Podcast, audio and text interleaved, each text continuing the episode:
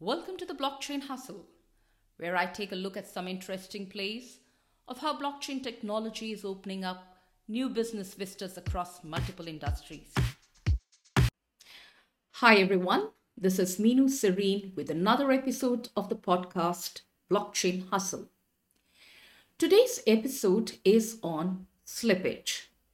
Now, I have been referring to slippage in several episodes across my tokenomics series under Blockchain Hustle, as well as on other forums like uh, LA Tokens VCTV, where I discuss on the market making every Wednesday.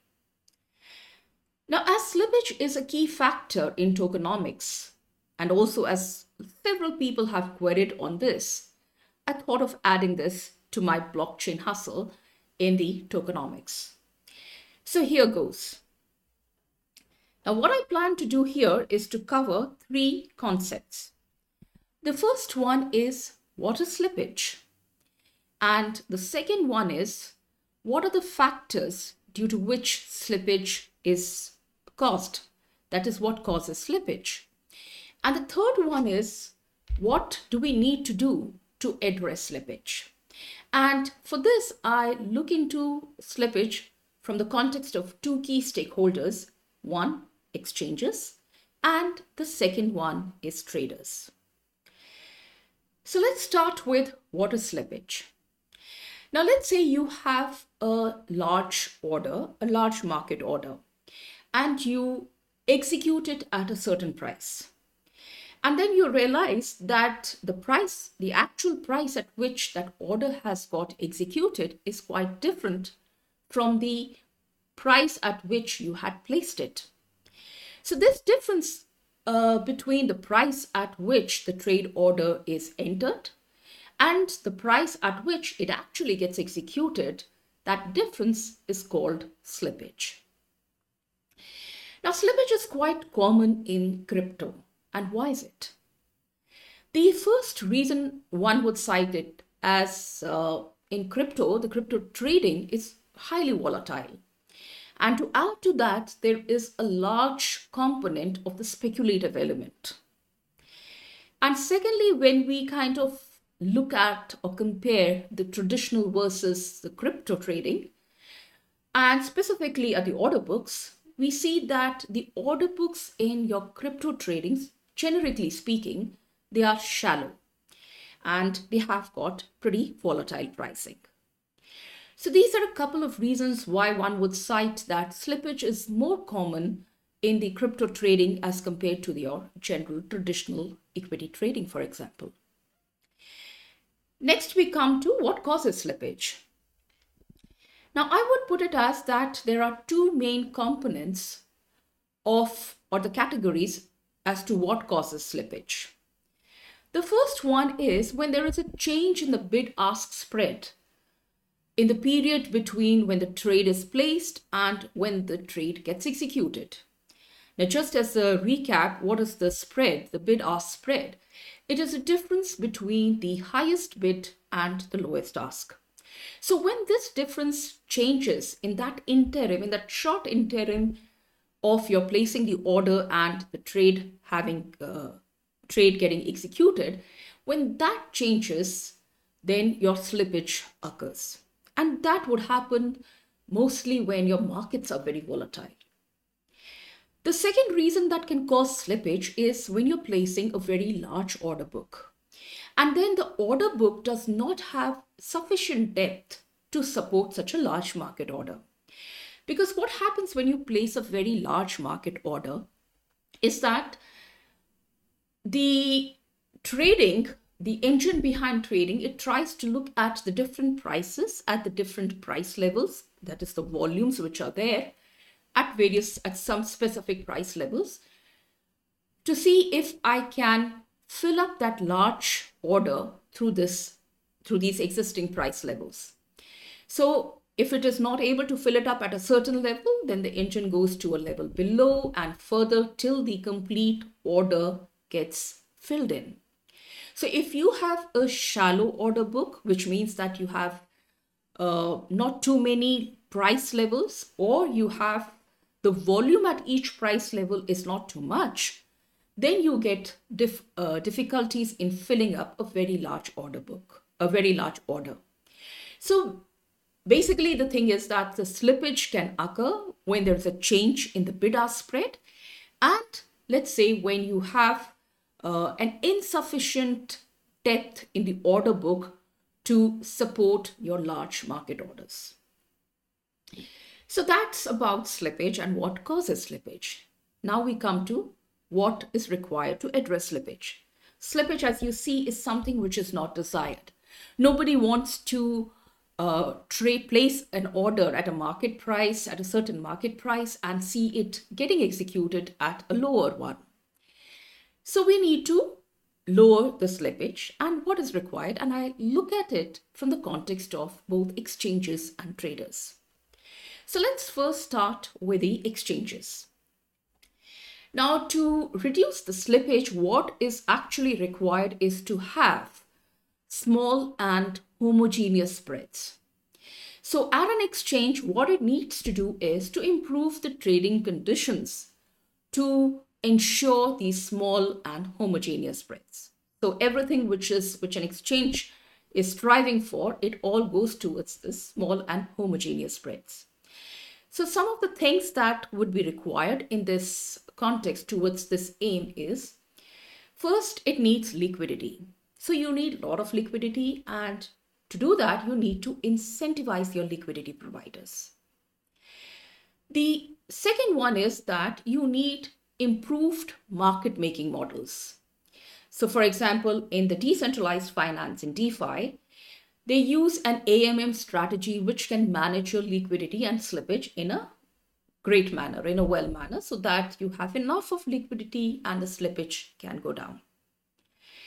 And also, you need a low spread and a deep order book, just like what I have mentioned. So, when a large order comes in, it should not go and kind of go through all your different price levels or wipe away your liquidity or the order gets split into multiple orders and you get your order filled at different prices.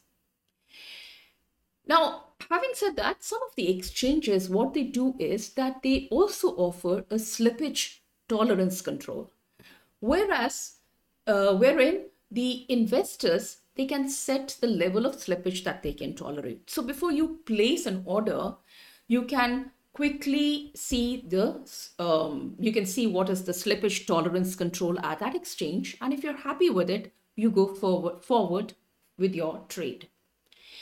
Additionally traders can also sometimes use a slippage calculator before placing their order so they can see that at this exchange with this kind of a liquidity or an order book if i enter a trade of a certain volume at the market price what could be my potential slippage. And if I'm not comfortable with that, I do not proceed ahead with the order. Then some exchanges like uh, Uniswap, they have in place a mechanism which would prevent the traders from buying away the entire liquidity, from wiping away the entire liquidity from a pool, which actually would make the prices higher for your large orders. So they put in these kind of preventive, mechanisms. Some also have something called your concentrated liquidity.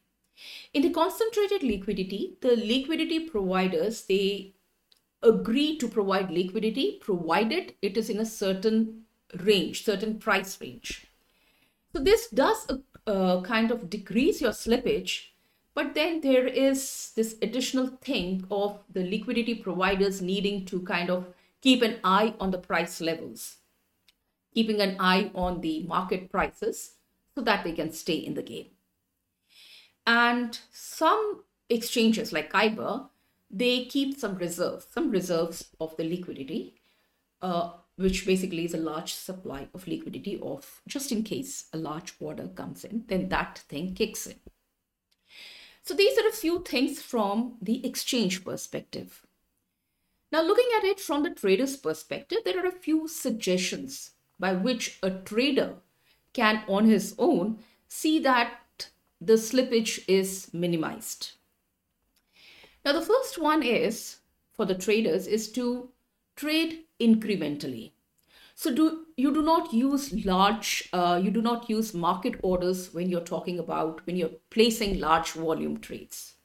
So if you have a large trade, a large volume trade, you split it up into smaller lots and you trade them over a period of time.